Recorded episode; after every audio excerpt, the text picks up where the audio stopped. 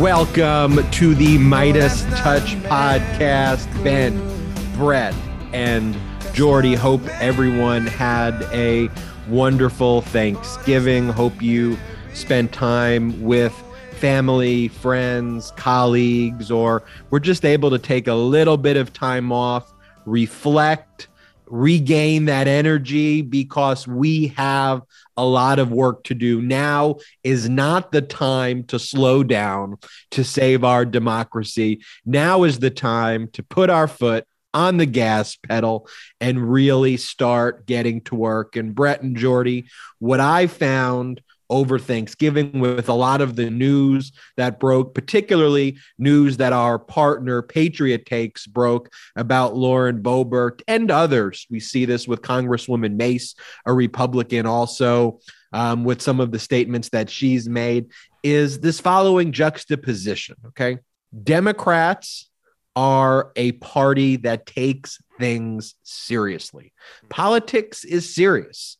And I understand that with the Trumpism, this idea of trying to turn politics into WWE. And I think a, a congressman who came on our show talked about how Republicans, they're like professional wrestlers. Like they're not even Swalwell. It's Swalwell, you got it. Not taking it seriously. But Democrats, we get serious. You know, independents who vote for Democrats, we take things seriously. We take education seriously. We take the pandemic seriously. We take the economy seriously. And when things inevitably, when problems arise, because problems are going to rise in a global financial system, the same way problems arise in your day to day life. There may be a health issue. There may be a business issue that you have. But the Republicans, they just whine about the issues and cry and complain and blame the others. And what Democrats do is we actually solve the problems. We try to address them. We take things serious. Get serious. That's the motto of the Democratic Party. Brett Jordy. My mind is blown for a second because did you just read the tweet I recently sent before you did that rant? I did. No, right? Yeah, I, I know you didn't. And it's freaking me out because we're on the exact same wavelength right now. Because what I was just thinking is, you know, I think so many people expect that presidencies are going to be like a utopia and problem free. And that completely doesn't exist. It doesn't exist in your life personally. It doesn't exist in the country as a whole. And presidents and all politicians, everybody out there, and whether you have a job, whatever it is, whatever you're doing, problems are going to arise, right? Presidents, bosses, employees, your family members, they should not be defined by these problems that arise, but how they react to those problems when they arise. And every time we have a crisis hit our country, like the new Omicron variant of, of COVID 19 or inflation issues, supply chain issues, anything that we see come our way that is a challenge, it makes me even prouder of the fact that I voted for President Joe Biden than anybody else because looking at it, I really don't think there's anybody else who is better equipped and more experienced to handle these challenges that we face right now. And on the flip side, like you said, Ben, there is nobody more ill equipped to handle the challenges than the Republicans who don't want to do anything about it and, in fact, want to make all these things worse for you, for your family, for their cities, for their. They're pro COVID. The Republican Party is pro COVID. They're pro COVID. They're pro really anything that hurts regular people and gets them attention and gets them on Fox News. That's all they want. They just want attention. They want to be on Fox News. They want some retweets. They want some Twitter clout. That's really all they care about at the end of the day, while Democrats are putting their heads down and are doing the work. And look, Brett, you could play this clip of Nancy Mace, right? Uh, oh my God. Have you seen this? She's a congresswoman from South Carolina's first congressional district. And she goes on Fox News and she claims that you know she basically implies that vaccines are less effective than natural immunity. She plays down the need for people to get vaccinated. She praises governor desantis for his anti-vax policies. And then when she goes on cnn she says the exact opposite. She goes on cnn and says i've been a proponent of vaccines. I think that people need to get vaccinated. And so when she speaks to her supporters on Fox, she's basically walking them down a path that's going to harm them individually, that's going to lead to their death. You know, I think the difference between, you know, uh, the GQP and looking back at, let's say, smallpox, for example, you know, smallpox was very like visible. Like when you saw it, you could literally see the smallpox on on people. You could visualize it. And there's something about it where if your immediate family member is not dead because of COVID and you've been blessed not to have a death in your family, for like the GQP who don't really care about the living, they're just ignored that that's a thing. Like at the end of the day, every death is tragic. The purpose of government, the purpose of a collective community is to try to save people from dying is one of the main points of it. And so the fact that they just so utterly ignore death is shocking. Brett, play the compare and contrast of Congresswoman uh, Mace so you could just see how striking it is. And before you get into it, I just want our listeners to know this was within two hours.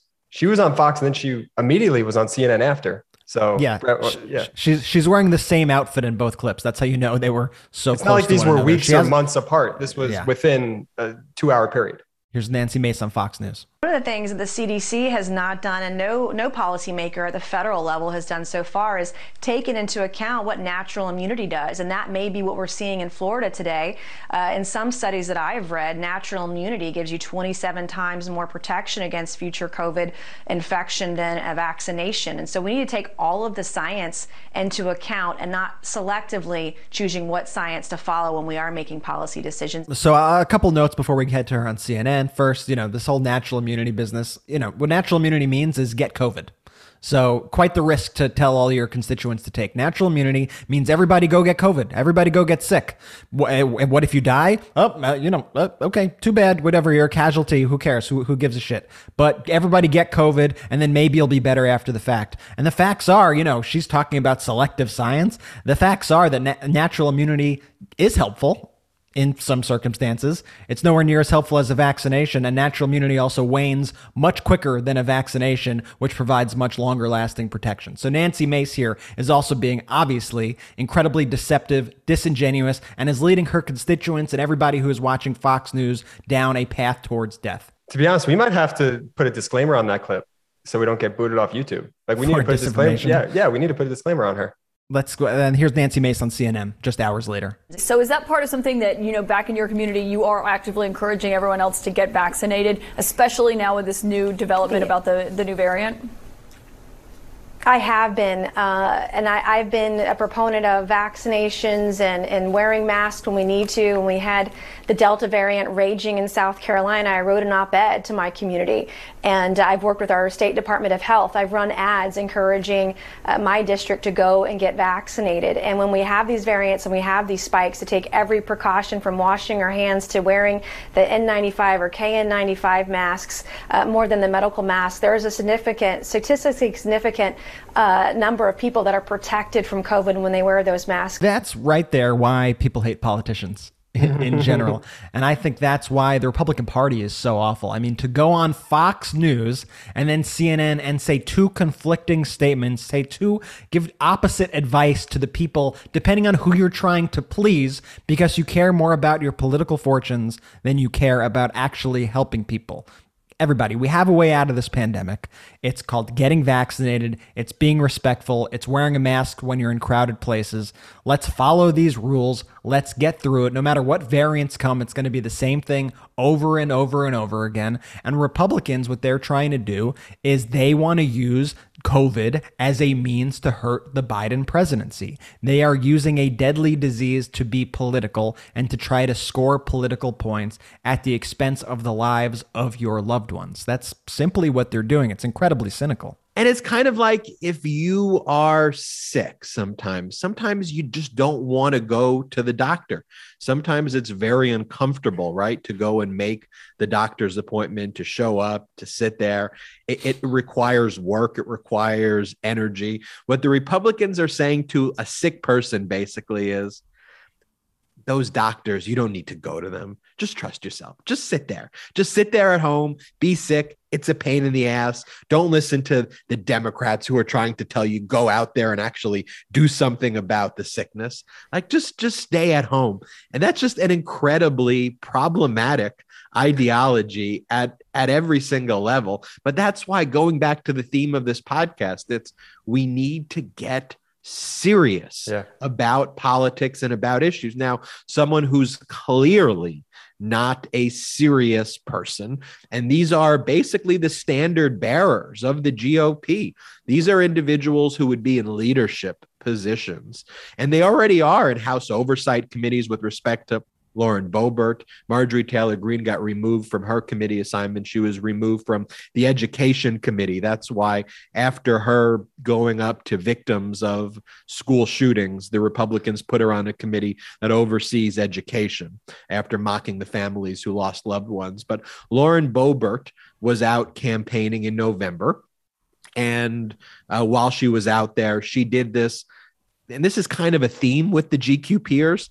They act like they're stand-up comedians who It's are always like, open mic night. Yeah. always open mic night, not funny. You know, they're trying to pretend to be Donald Trump, like they're trying to do like his shtick and his rap.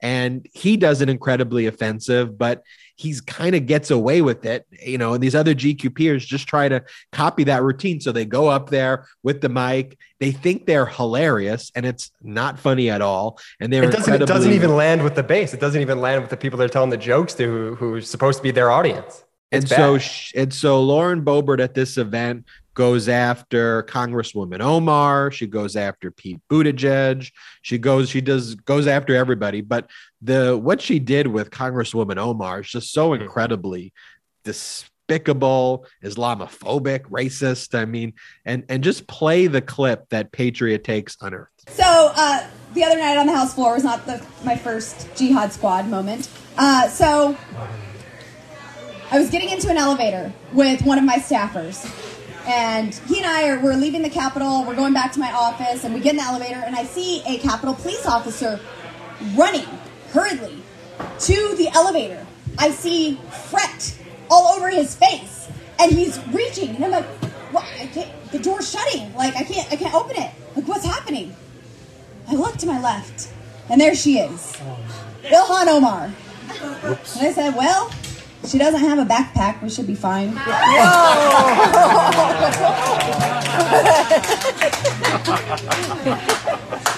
So we only had one floor to go, and I was like, ah, do I say it? I not? I looked over, and I said, oh, look, the Jihad Squad decided to show up for work today. So Omar obviously denounced those comments. A ton of Democrats denounced those comments. A ton of uh, you know very high profile figures all denounced those comments. And I think one of the most uh, illuminating things and so predictable, right, guys, is that Representative Omar said first the story was totally made up, and also that every time Lauren Boebert walks past her in the halls of Congress, she puts her head down and walks away like a little scared, you know, little person, because that's who they actually are. Like when they're actually confronted, when they're actually face to face with human beings, they can't engage in that confrontation. They are too weak. They are too afraid. And I'm glad that Representative Omar called Boebert out for that because all these people at the end of the day, they're cowards. They're cowards. They're cowards. They're cowards who hide behind their keyboards, who hide behind their ultimate safe spaces in these tiny rooms with their 10 supporters telling these offensive jokes. And that's who they are. We talked about it on the Legal AF podcast. It's why they're afraid of the court system and it's why they lose in the court system because when they have to take these horrible, despicable, racist theories, statements, conspiracies, where in a place in a forum where facts actually matter, they get obliterated. They're, they're not for that forum.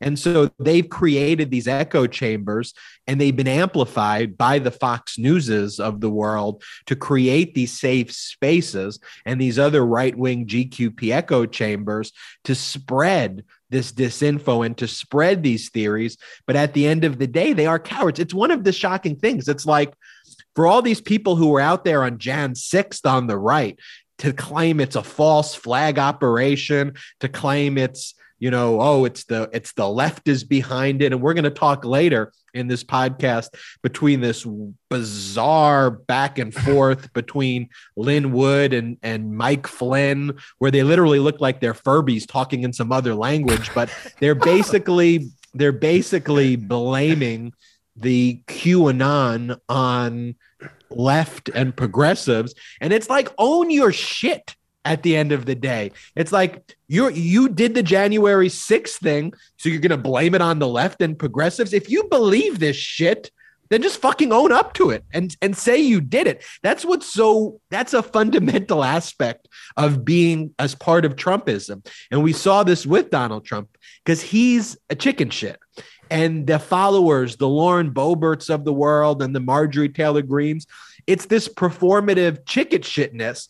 And when confronted with the truth, they run from it. They lie. They make up these fake stories the same way Donald Trump does. Well, sir, sir, someone came up to me and said, sir. They make up and lie about things because they're not serious people. Play the other clip, Brett, that Boebert said in the same, whatever you want to call what she was doing about Pete Buttigieg. Meanwhile, Transportation, good old Mayor Pete. He wasn't even put in charge of the supply chain crisis. No, someone else was tapped for that because Mayor Pete is still at home trying to figure out how to chest feed. Somebody ought to tell him so he could get back to work.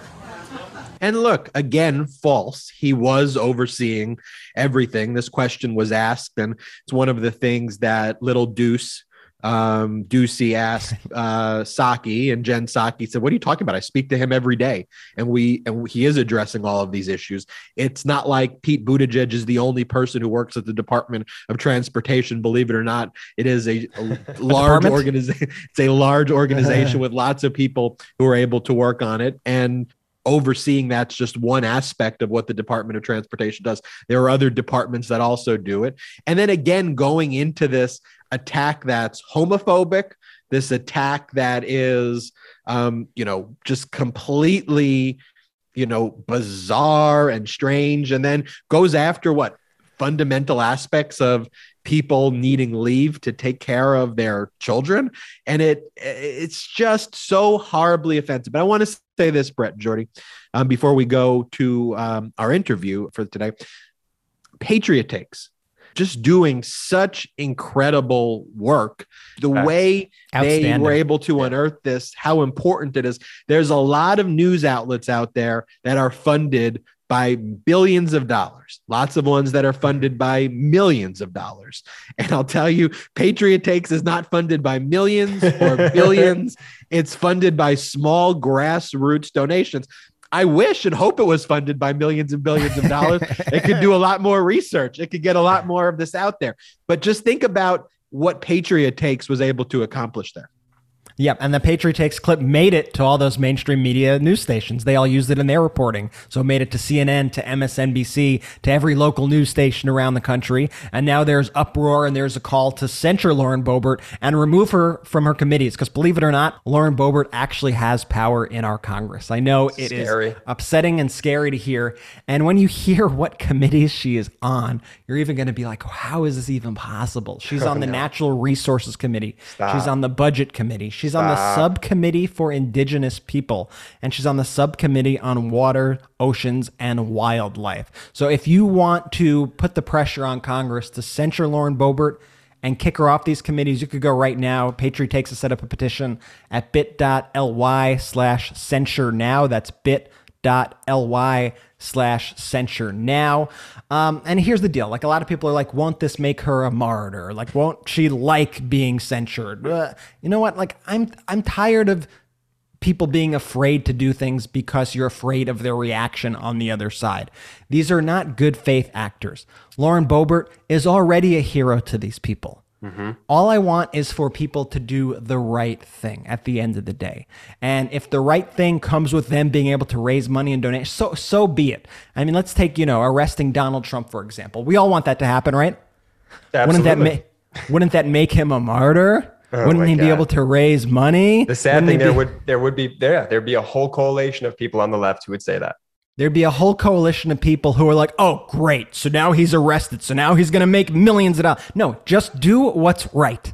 Do what's yes. right in all situations. Stop worrying about what people said. I also want to talk for a second about the phony apology that, that Boebert made. She said, I apologize to anyone in the Muslim community I offended with my comment about Representative Omar. And she said she didn't want to focus on this unnecessary distraction that she created. And I listen, Lauren Boebert, not really one in the weeds on policy. And there's never an apology. An apology should never start with, I am sorry if anyone was offended apologize for what you said. Once, like Ben said, own up to it. And then we have Politico chiming in with the inevitable headlines, which are oh, like oh, Politico. This is like a real headline that Politico ran with. It was like Lauren Boebert's Islamophobic, homophobic comments. Is this a problem for Democrats? the mental gymnastics that Politico does for these headlines, man, they are they're such fucking trash. Oh it's my like, god! It's like we joke about it every time one of these situations happens, and then like 12 hours later, it's an actual headline in the New York Times or in Politico. It's it's absolutely mind blowing. Anyway, I'm excited to bring in our god. guest. Our guest. I'm excited to bring in our guest uh, coming up next, Anat Shenker Osorio. She's a messaging expert who has a new podcast, Let's Words go. to Win By, which explores how organizers, messengers, and activists mobilize, persuade, and win progressive campaigns and how we could adopt these strategies for a more inclusive future. But before we get Anat on the show, I want to tell you about Sole. Let's go. Let's go. Today's program is brought to you by Sole. They are a sustainable orthopedic footwear company that seeks to bring peace where the ground meets your feet. I know we've all been been using our sole inserts in the shoes that they sent us and been rocking those flip flops they sent us, the Damn sandals, the sole. I wear them all around the house. I wear them every place I go because, you know, 85% of the population will have one or more foot related elements in their lifetime. So, Sole actually created a foot bed, which is a great place to rest your soul that's affordable, customizable, and improves people's everyday foot comfort. Hey, here's the thing you're on your feet all day long. You want to be comfortable when you're walking around, and you don't want any issues now or later in life. And Sole is the ultimate way to just have comfort all day long and prevent any problems from arising. And millions of customers rave rave about the product.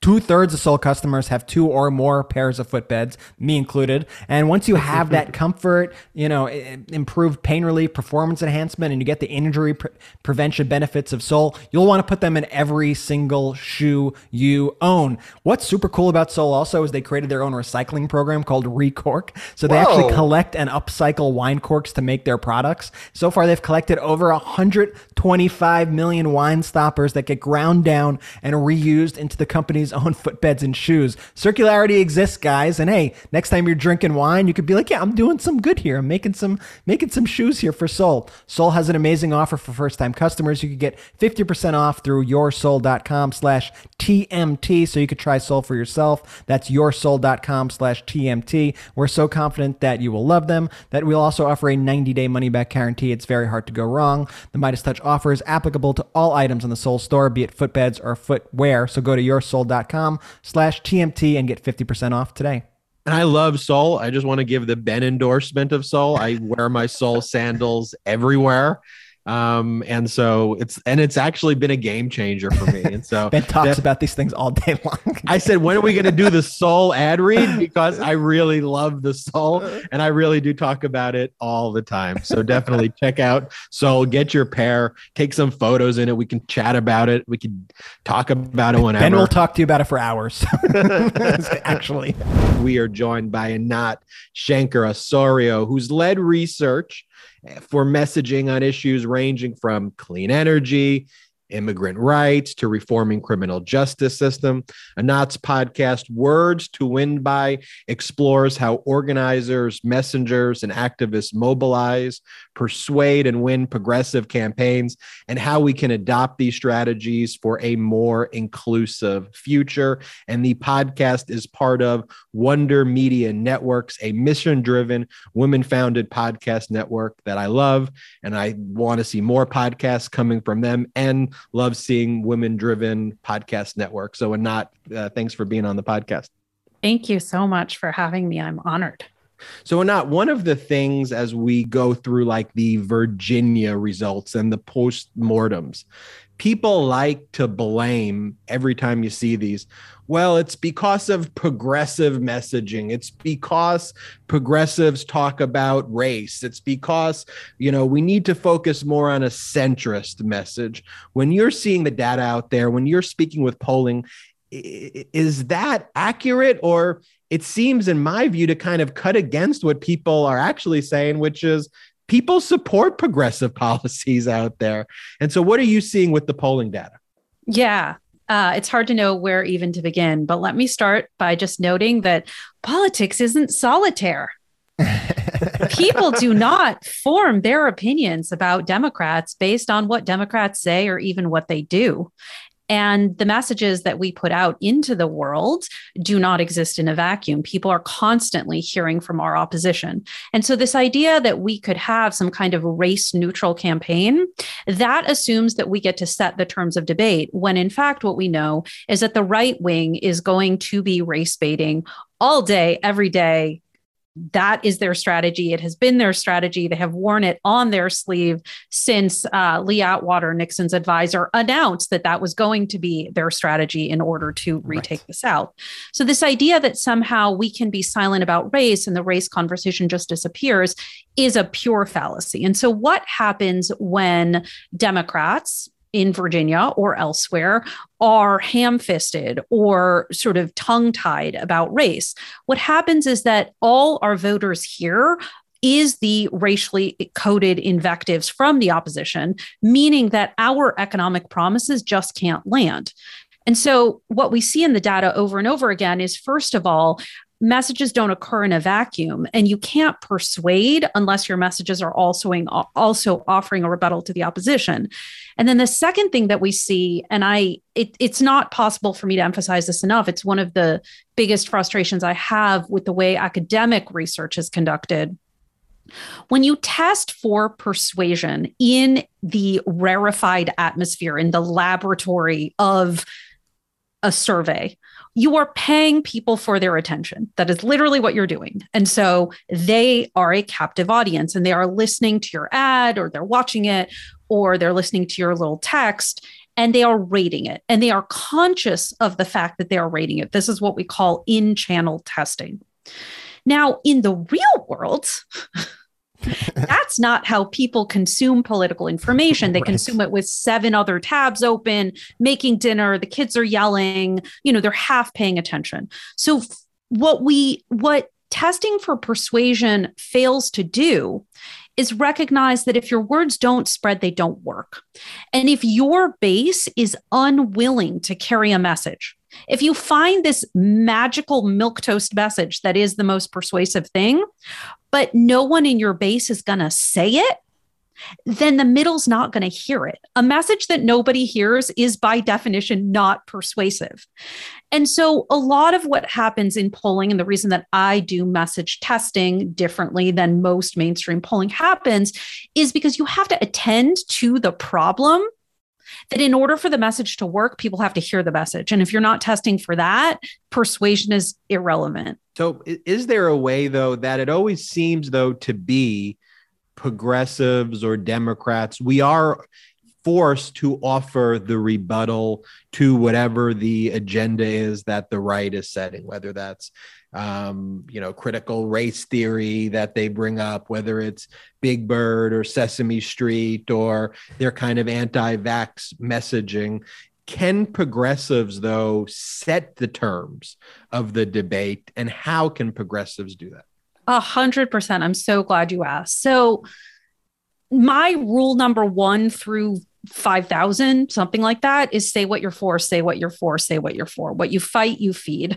I often like to make fun of progressives and say if we'd written the story of David, it would be a biography of Goliath because we like to talk about our position all day long. And I understand why, right? Like I'm also a person in the world. And so I understand that itch that we want to scratch. And I'm happy to go more into the nature of that itch and how progressive activists actually differ cognitively from progressive base, people who are unengaged but share progressive ideals, which is not how it works on the right, which is one of the hindrances that we have. But yes, we absolutely have to set the terms of debate. And in the places that we have won, that's what we've done. Let me just take one case in point. Let me go back in the day, but then I can also come more forward.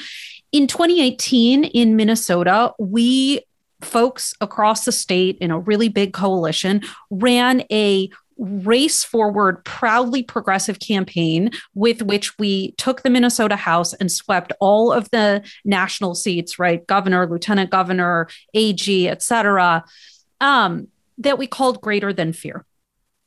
For those of you who know Minnesota, you know that the rural parts of the state are called Greater Minnesota. That is how they refer to the countryside. And that is where the concentration of anti Black, anti immigrant, anti Muslim, because of the Somali refugee population that has settled there, um, that is where that the locus of all of that right wing invective was, you know, really that's where they were trying it out the most, right? All the crappy things that they were saying about that population. And so, Greater Than Fear was a proactive, what we are for. The tagline was in Minnesota, we're better off together.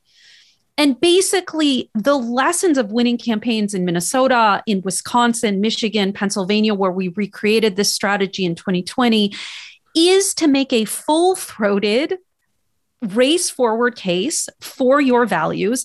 And then, second, not first, to call out the opposition for what they're doing and how they are intentionally dividing by race and by place in order to aid and abet their plutocracy. That is the formula. So the formula is first you say what you're for, and I can illustrate that in language.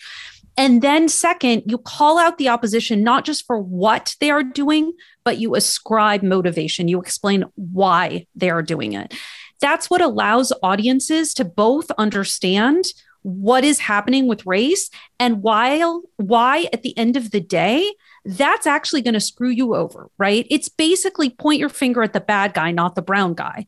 Because as long as they convince you that Juan is taking your job, when in fact Juan is standing in front of Home Depot trying to get some day labor and doesn't make public policy because does not have the authority to make public policy, you don't notice that Jeff Bezos took your job. And that's the name of the game. And so I'll let you, if you can illustrate, let's talk through some Yeah. of these issues. You know, the podcast is called Words to Win By.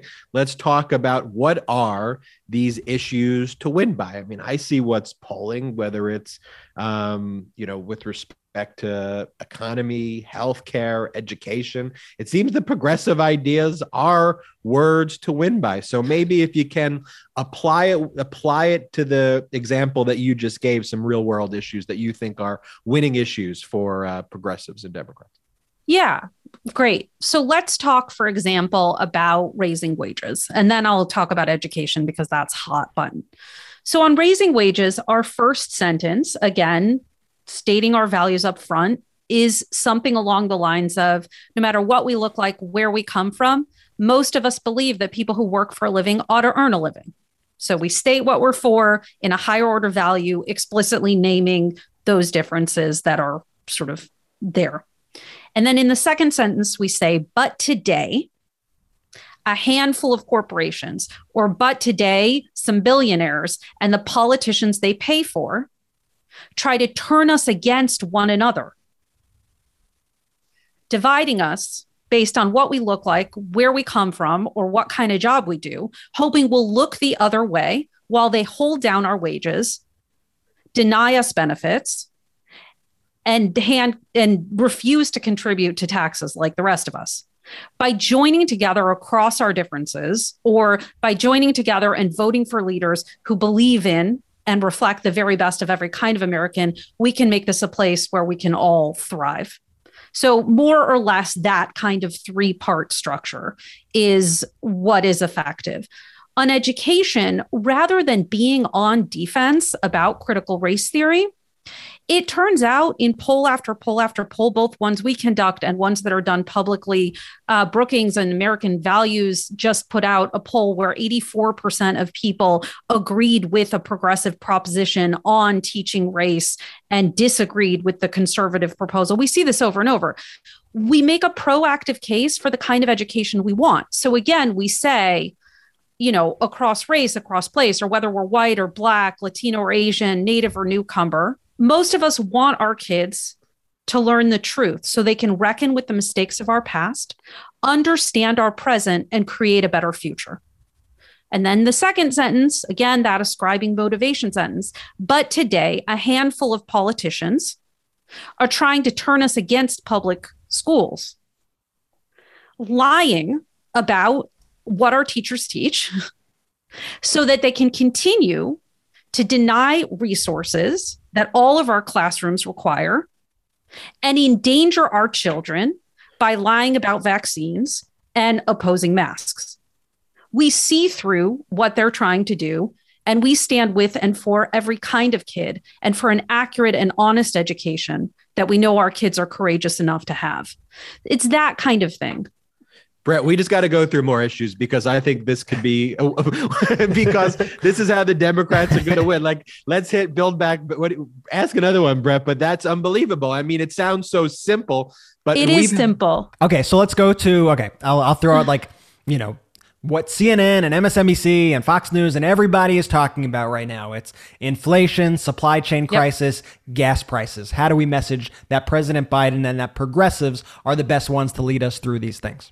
Yeah, I'm love this question. I love this podcast. We're gonna we're way, gonna right? keep lobbing we're gonna keep lobbing you the baseball. Okay. I want you okay. to keep hitting him out of the podcast. Learning right we, we we call this stump the chump. This is where I have to make up messages from scratch. So the inflation fight right now is like textbook i mean textbook bang head against wall for me example of when you allow your opposition to set the terms of debate you have lost before you started speaking if we allow the focus to be on why goods are so expensive instead of why are you so broke which is the conversation we should be having we are screwed before we started so, what we should say instead of gas is like this, gas isn't like this. In fact, what we've seen, and I promise I will answer the like, what is the message? I'm just very incensed about this.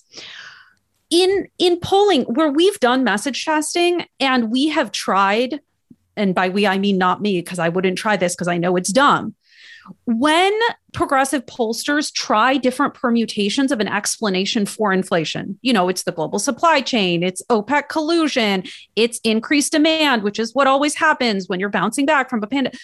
Whatever answers they try, they get a middling result. People are like, eh, maybe that's true.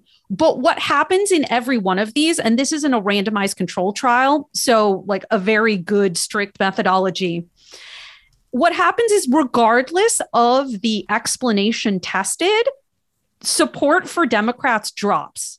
Basically, engaging in discourse about the whys of inflation just bring top of mind to the listener. Yeah, things are too fucking expensive. Like that's fucking frustrating. The fact that you've provided me an origin story does not make the gas price lower. And so I'm still annoyed at you. Right. It the fact that prices are up because of X, Y, and Z, the fact that it's a global issue, it doesn't matter because I'm still feeling the, yeah, the pinch of like, it. So I don't care. Yeah. Yeah. Thank you. That doesn't, you know, I'm still handing over my credit card for what I feel is an exorbitant amount. And I don't really care about the reason why because my pain point is not curiosity about the explanation. That is not alleviating my pain. So, what do we say instead? We say, and again, this would need to be copy edited because I'm inventing all of these things off the cuff. And if I were writing them, I would shorten them. no, this is this is great. I, we would say something like whatever our color, background, or zip code, we all want to be able to care for our families, buy, you know, buy our loved ones gifts this holiday and have a future where we feel secure and can thrive. But today, as ever, a handful of corporations and the politicians that are backing them have placed life and health completely out of our reach. They deny us the most expensive and essential things that every single one of us are fa- every single one of our families require. Care for our children, schools we're proud to attend, higher education, that is affordable, healthcare that doesn't make us sick when we think about the bill. And then they hope to distract us by getting us to focus on the more current hardship of the gas and groceries that are that so many Americans are struggling to buy. By joining together and demanding that every single one of our lawmakers act in our interests and make the most expensive items affordable to us, we can ensure a better future for all of us with wages we can live on and a future we're proud to pass on to our kids. That's kind of thing, but obviously I would tighten it. No, I mean, I, I love this game of uh, not quite word association, but improv messaging, which I think is, which I think is really cool. And I and I'm starting to really understand too how you're going. You know, a, B, and C. You know, putting all those things together in a way that helps people actually understand what's going on. So, what about the Build Back Better Act? You know, right now, Build Back Better Act is heading to the Senate, has so many great things for Americans. I really think this is an actual life changing thing. I mean, you know, we, we talk about all the distractions going on every single day, and Big Bird and Ted Cruz said this, and Fauci that, and all the chaos coming from the right. But this bill actually has the ability to really help people and do the things that you were just in terms of you know childcare and paid leave and universal pre-K for the first time in our history. So how do we make sure that people know that this is what progressives are are fighting for? And how do we also make sure that I mean I've seen it all too much uh, the Republicans don't go once it passes and like the infrastructure bill just passed and go, "Hey, we got you broadband. Hey, we got you this" when they voted against these provisions. Yeah. So the first thing that I want to say about that is that another precept that I try to convey really, really often in my messaging is that we got to stop selling the recipe and start selling the brownie. And what I mean by that is that we shouldn't be taking our policies out in public. Our policy is not our message, right? That is for insider rooms. And so, even something wildly popular like paid family leave, which by the way is a phrase I cannot stand because you are not paid to leave. That is not the reason that you are paid. And for those of us who have ever had a newborn, you know that it is very much not like a vacation. The same thing goes for caring for your elderly parent or for a partner that is nursing an injury or for being sick. You're not being paid to leave it's paid time to care. And in fact, that was a frame flip that we made in Australia when we successfully defended and then grew the policy before there used to be four countries that didn't have paid leave. Australia was, you know, the other industrialized country that didn't have it besides us. They left us far behind. And so we get to hang out by ourselves in that slot. Um, but I digress because I hate the phrase paid family leave for that reason. but I understand the ship has sailed. Anytime we can use more imageable language, we should. So, what does that mean? Instead of paid family leave or even paid time to care, we say you're there the first time your newborn smiles. Instead of saying universal health care, which is wildly popular, we say you get to go to the doctor and you never get sick thinking about the bill. Instead of saying raise wages or raise the minimum wage, we say everyone is paid enough to care for their family. So, anytime you have the room, the first rule is say it in a way that people could draw a picture of it rather than the name of the policy. Now, to the broader point of how do we do this? One of the hallmarks of the media, and you all know this better than anyone is that they feed, they thrive, they manufacture, and they report on conflict. That is sort of their understanding of storytelling. And so we're not going to change that, right? We don't have a magical pill to alter that. That is how the media understands coverage. And so what we need to do rather than lament that and and allow the story to be you know democrats in disarray and the progressives are fighting with the centrists and so on and so forth and republicans this and there's this conflict and that conflict. Instead we say yeah there is a conflict. Same conflict we've always had. It's between the absolutely nauseatingly rich and the rest of us and every single lawmaker standing on our side of this divide is a Democrat. Every single lawmaker who wants to make sure that our kids can get and stay well, that our parents are cared for and can retire in dignity, that we can do our jobs with the respect that we deserve and a fair return on our work, Every single one of those lawmakers are Democrats. And by standing strong together and passing Build Back Better, we can make this a place where every, every single American, no matter what's in your wallet, can make a better future for our families. Now, there's a handful of politicians that are on the payroll of big pharma and big oil that want to stand in our way, but that's nothing new. Any step toward progress we've ever had in our history has always been met with massive pushback and massive resistance. By seeing through their lies and their attempts to divide us, we can have lawmakers that we elect to govern in our name and pass bills that act in our interests this messaging is, is, so great. But with Fox News and the right wing echo chamber, do progressives have the equipment, the channels to get the message out? You know, we try MeidasTouch to build that, but sometimes we frankly feel outgunned. Yeah, you are outgunned. We are outgunned. Hopefully, you heard that not as a condemnation of you. That's like a that's a that was a that was a commiseration. That was not intended as a critique. oh no, we're we're well aware. okay. Um.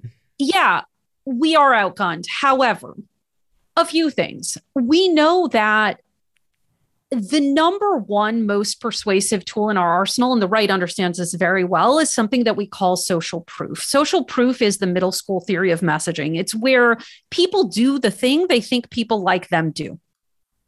So, why do they, for example, take issues that are wildly unpopular?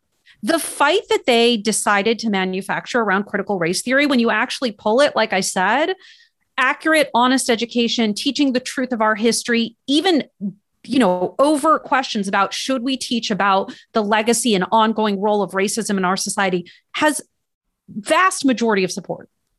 It is not a persuasive issue. Why do they pick it? They pick it because it is the way they keep their base engaged and enraged. And when they keep their base engaged and enraged, because they understand, as Frank Luntz once said, I dial for the red meat. I am looking for the thing not that is most persuasive. I am looking for the thing that my base is going to want to repeat endlessly because that is the way that we reformulate what is true in the world. So, what happens with these middle of the road people? We have had a fundamental misapprehension of how they work. We have been told, and this is true not just in the US, I also work in the UK and Australia and other places. They also have this misapprehension of labor voters, for example, that the middle they want some sort of moderate solution. That does not hold up in the research.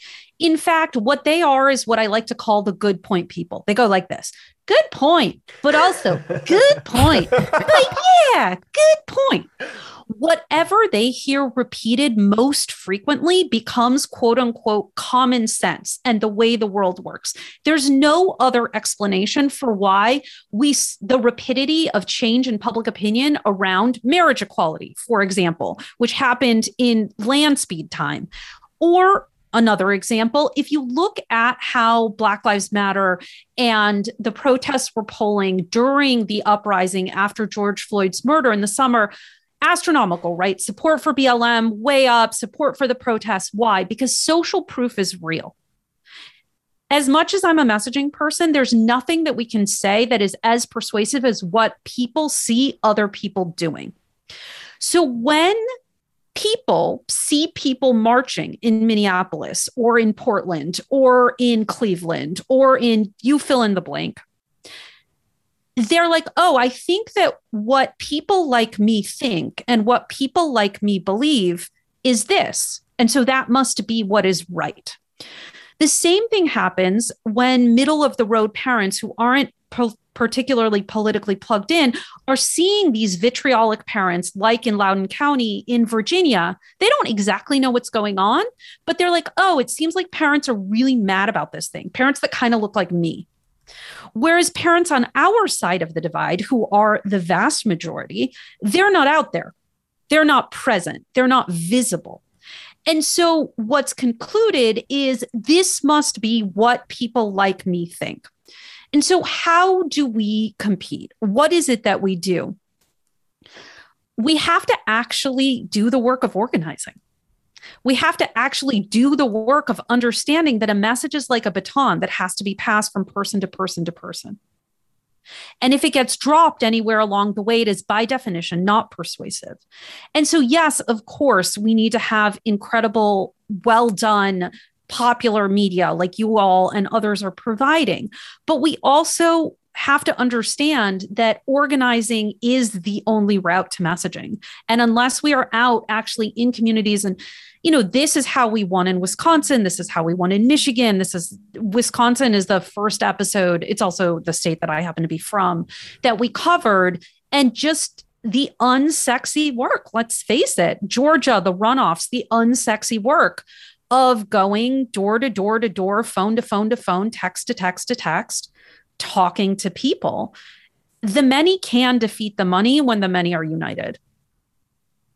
Shenker-Osorio, thank you so much. Um, there's anything we can do, I, I, mean this sincerely too, to kind of help amplify the message in addition to just this podcast, whether it's if you send us clips, if you, uh, it's it's incredibly important what you discussed today. And there's a lot of people who listen to this podcast who are big supporters of MeidasTouch, who want to know, okay, great, you got me pumped up, you got me excited.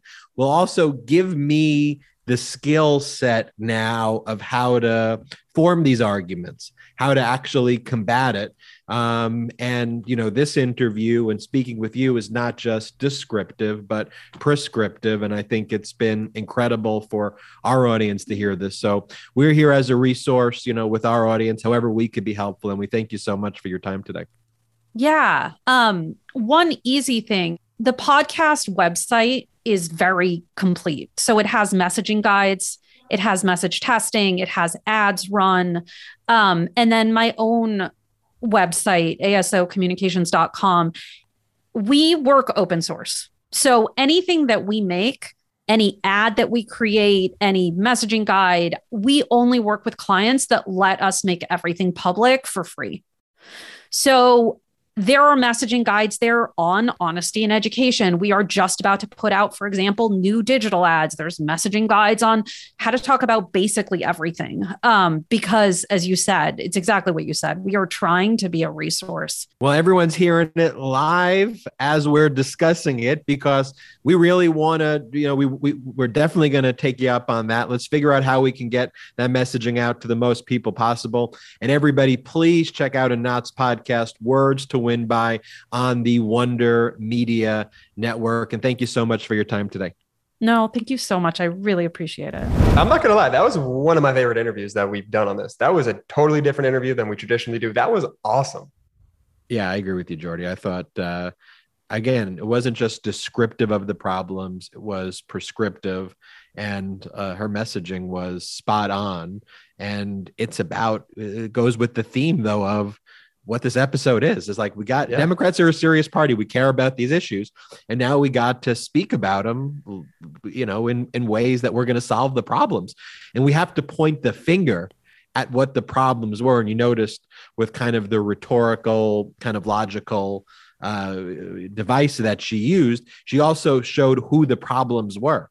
The problems were big oil. The problems were greedy billionaires. The problems were here are the people creating the problems, not here is what the problem is. You know what that was like? That's like when you have like a great rapper and you like throw them a word.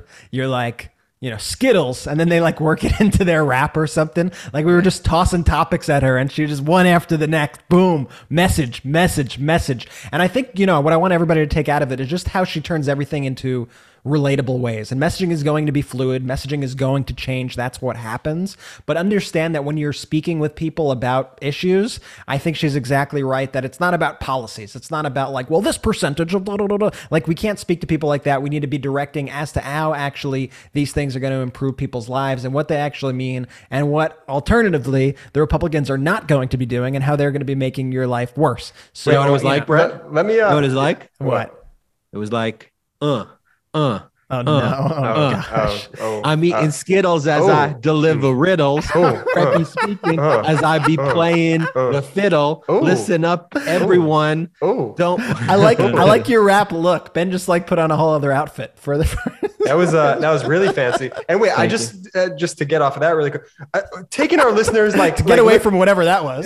lifting up the hood of, of the MeidasTouch podcast car. When we ask guests to come on the show and go out to guests, we don't like super over prepare them for what we're going to talk about. We just simply say, hey, we want to talk about sort of the current events, the news cycle of that week, as topical as possible to make sure that you know we're on message for the audience.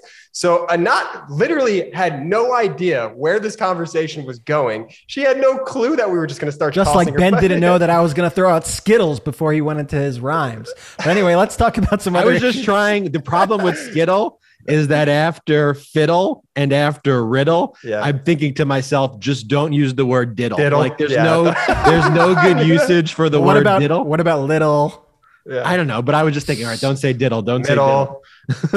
middle? Anyway, have you seen have, have you seen this new push? So you know, it's kind of goes from the interview that we just had though, that this is how the GQP believes that they're going to own the libs by courting anti-vaxxers by giving them unemployment insurance and extending unemployment insurance benefits. So the GQP, which is against For- for all unemployment, they're against unemployment insurance. They're always against extending the benefits, you know. But when it comes to promoting anti-vaxxers, they'll be like, "Here, here you go. Here's unemployment insurance. Great way to own the libs." Yeah, and Florida, Iowa, Kansas, and Tennessee have changed their unemployment insurance rules to allow for workers who are fired or quit over vaccine or testing mandates to receive these benefits. So they want to extend unemployment benefits to the unvaccinated. This is just the latest in a series of GQP pro COVID policies that are aiming really to extend this pandemic as long as possible. It's like the social safety net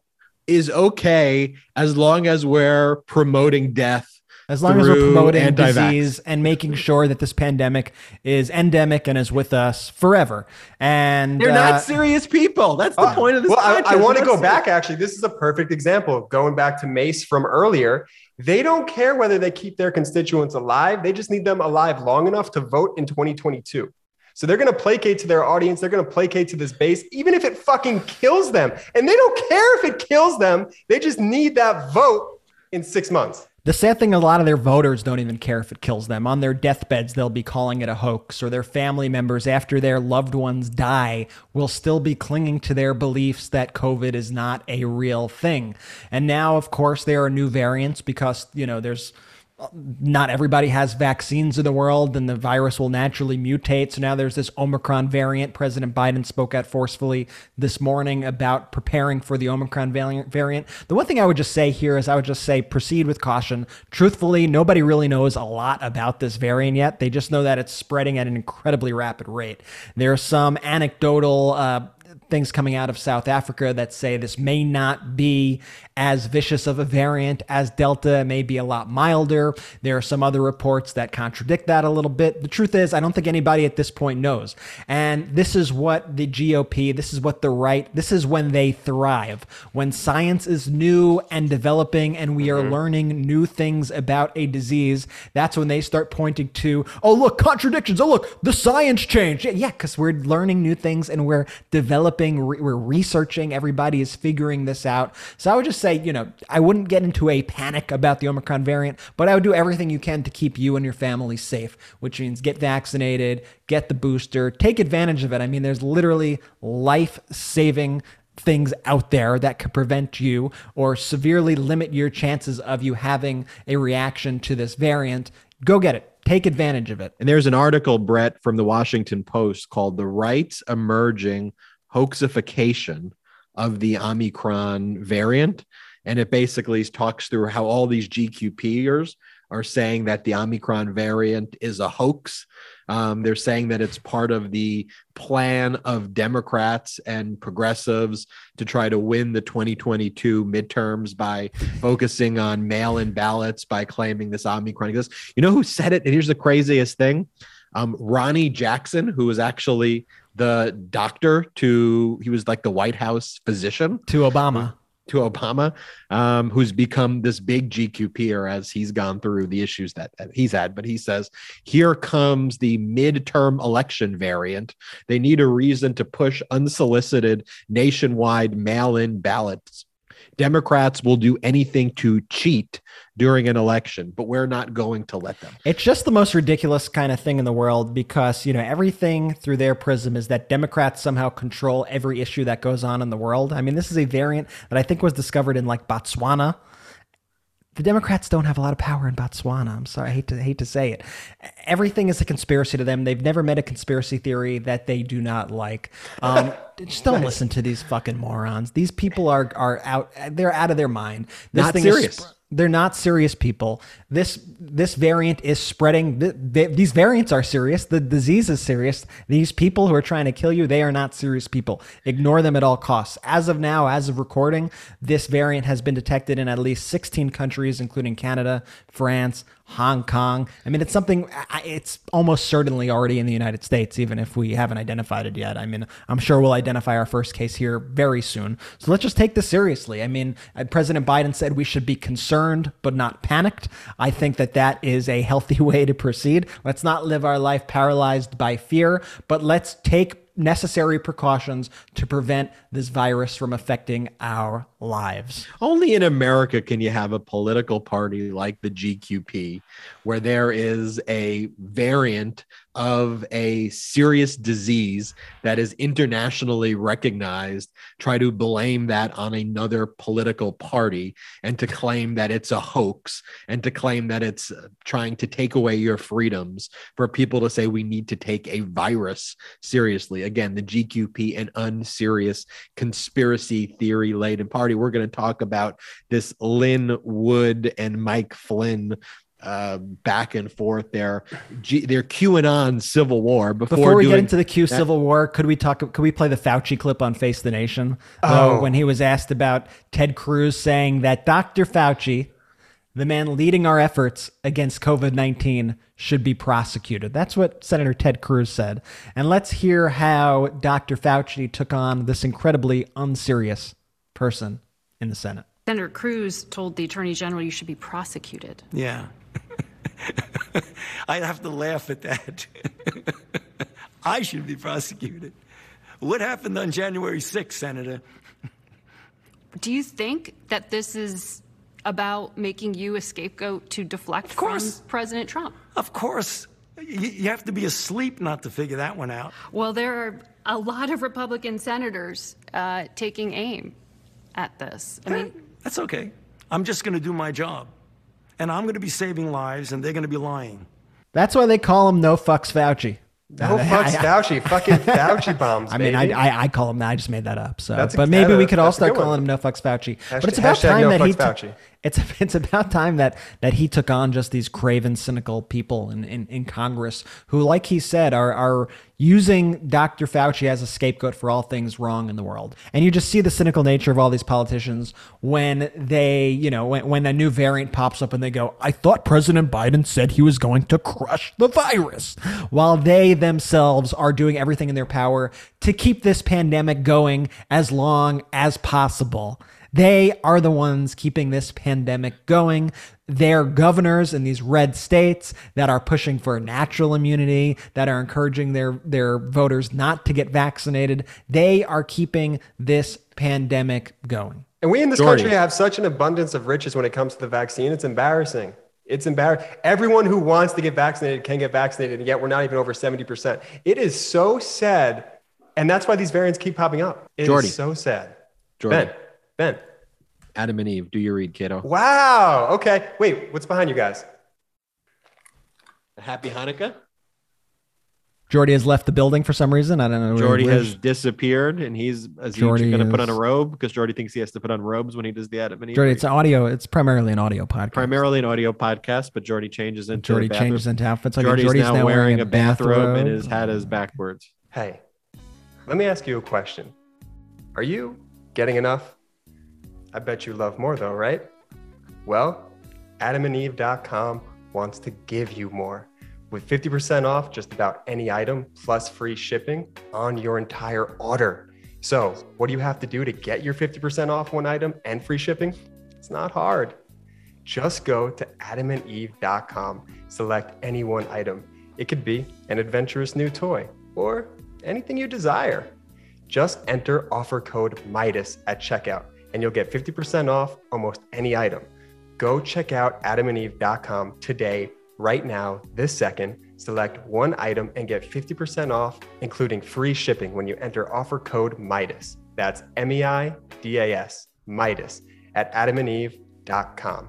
And look, we've all heard about supply chain issues and delivery issues almost every day on the news. So don't wait on your Adam and Eve order. Shop now, shop early while supplies last. And hey, I have an Adam and Eve story if you brothers want to listen to it. Do you guys want to hear about my Adam and Eve experience? Is it going Uh, to be quick? I Just just- the episode's a little long. All right, well, I'll just say this adamandeve.com does not disappoint. We'll leave it there. Okay, Jordy, thank you for that ad read. Okay, let's talk about politics. Uh, you could take your robe off, Jordy, and put clothes on. Let's get serious, Ben. Yeah, let's, get, ser- serious. The theme of the let's get episode is se- let's get serious. Let's get serious. All right, Brett, uh, walk me through because I'm not even sure I fully understand this Ben- Lin Wood. Ben, I've Mike. I've lost the plot. I, I have no idea what's going on. The I'm not plot has lie. jumped the You shark. know, th- this is this show has jumped the shark. I have no idea what is going on in the world of QAnon. But I do know that Michael Flynn, who was like the QAnon star boy who did the QAnon oath of allegiance with his family and has been one of the biggest, biggest hy- hypers of QAnon to date, uh, was caught on tape by fellow Qer. Uh, what, are these, what do you call these people? Uh, Lin Wood, uh, calling QAnon a disinformation campaign. I think he blamed it on the Democrats and the CIA and the liberals. Of course, QAnon came from the Democrats. No, shut up, the idiot. And then he also called QAnon nonsense. Now, this sent shockwaves through the QAnon community. And Lin Wood. Basically, the Republicans at this point. Yeah. So Yeah. this sent shockwaves through the, They're through the, the Republic through the Republican Party. And guess what? This isn't just speculation. There is video from Lin Wood secretly recording Michael Flynn as he made these statements. We'll try to play just a Was little Was it bit. video or was it audio? Audio, audio. It's it's it's audio. It's audio. So the, the QAnon movement really is a movement that spent, spun out of your digital soldiers. I'm tired of these QAnon people attacking Maybe, me. maybe I don't know that. But you know I some of I them. think it's a disinformation campaign. I think it's a disinformation campaign that the CIA created. That's what I believe. Now, I, you know, I don't know that for a fact, but that's what I think it is. I think it's a, I think it's a disinformation campaign. It's actually a very interesting article today out that was sent to me.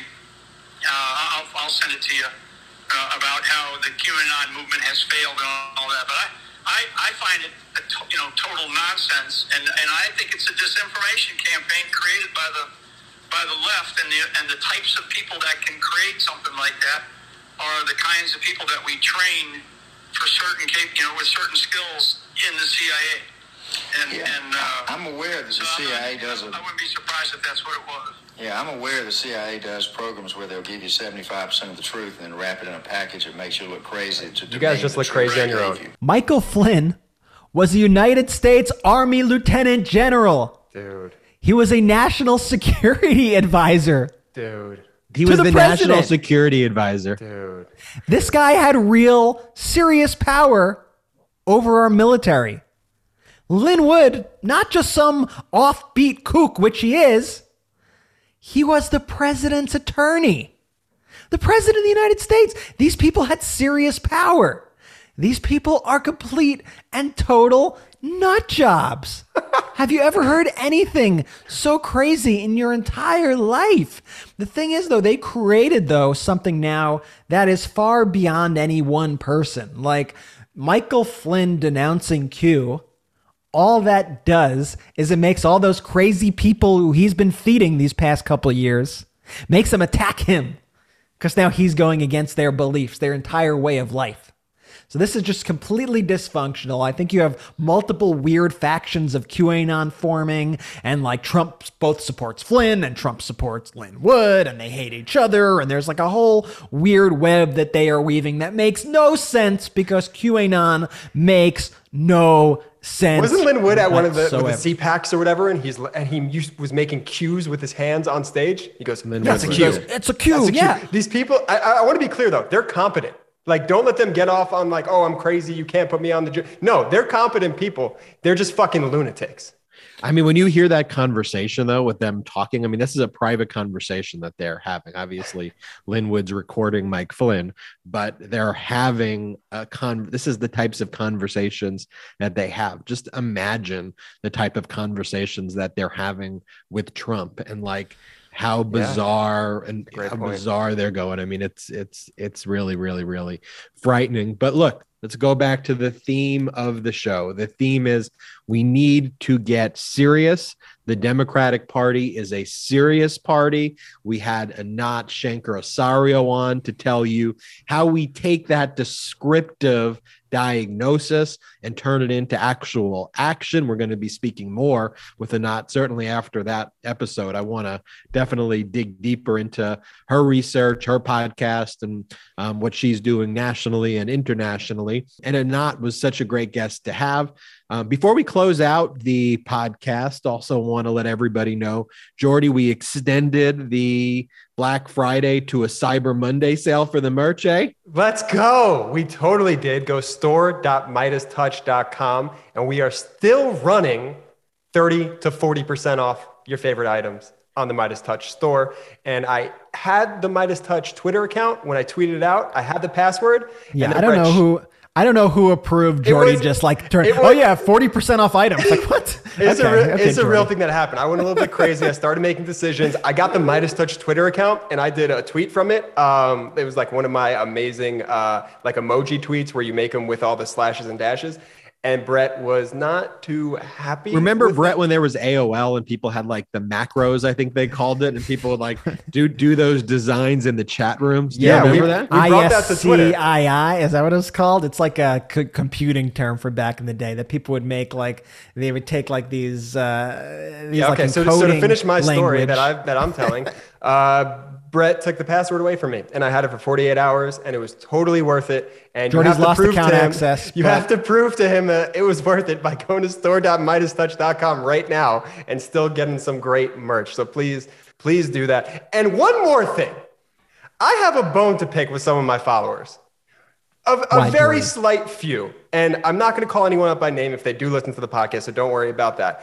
But here's the thing you have to check your purity tests. And this is what I mean by that. It was Hanukkah, the first night of Han- Hanukkah yesterday. Happy, happy Hanukkah to all who celebrate.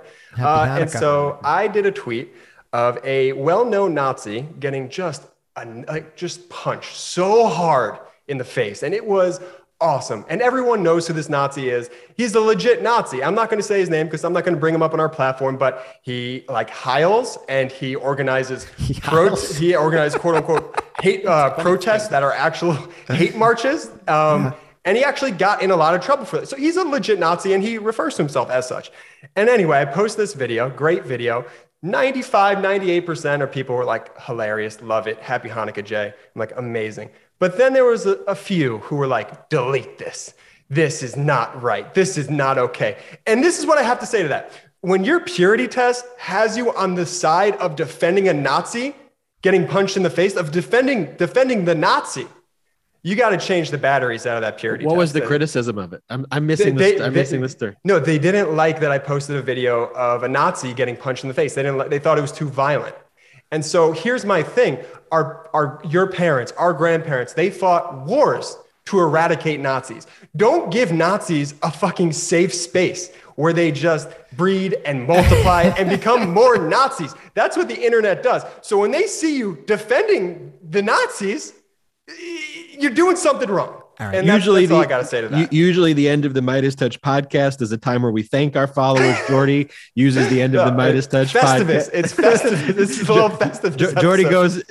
Jordy goes in his most passionate speech yet to date on the MeidasTouch podcast, condemning certain of his uh, two percent of his followers. I still Brett, appreciate you. But change the batteries out of your purity test. Yeah, I'm gonna I'm gonna reel us back in for a second. It's a big week in Congress. There's a lot that needs to be accomplished. Um, Congress is going to have to avert another government shutdown by this Friday. They're gonna work to advance the National Defense Authorization Act, and they are preparing for possible passage of the Build Back Better Act and another hike of the debt limit. Doesn't it feel like Congress is like a uh, student who always waits till the last minute to deal with all their issues? Always waits till the night before the the test is, is before the essay is due to turn it in.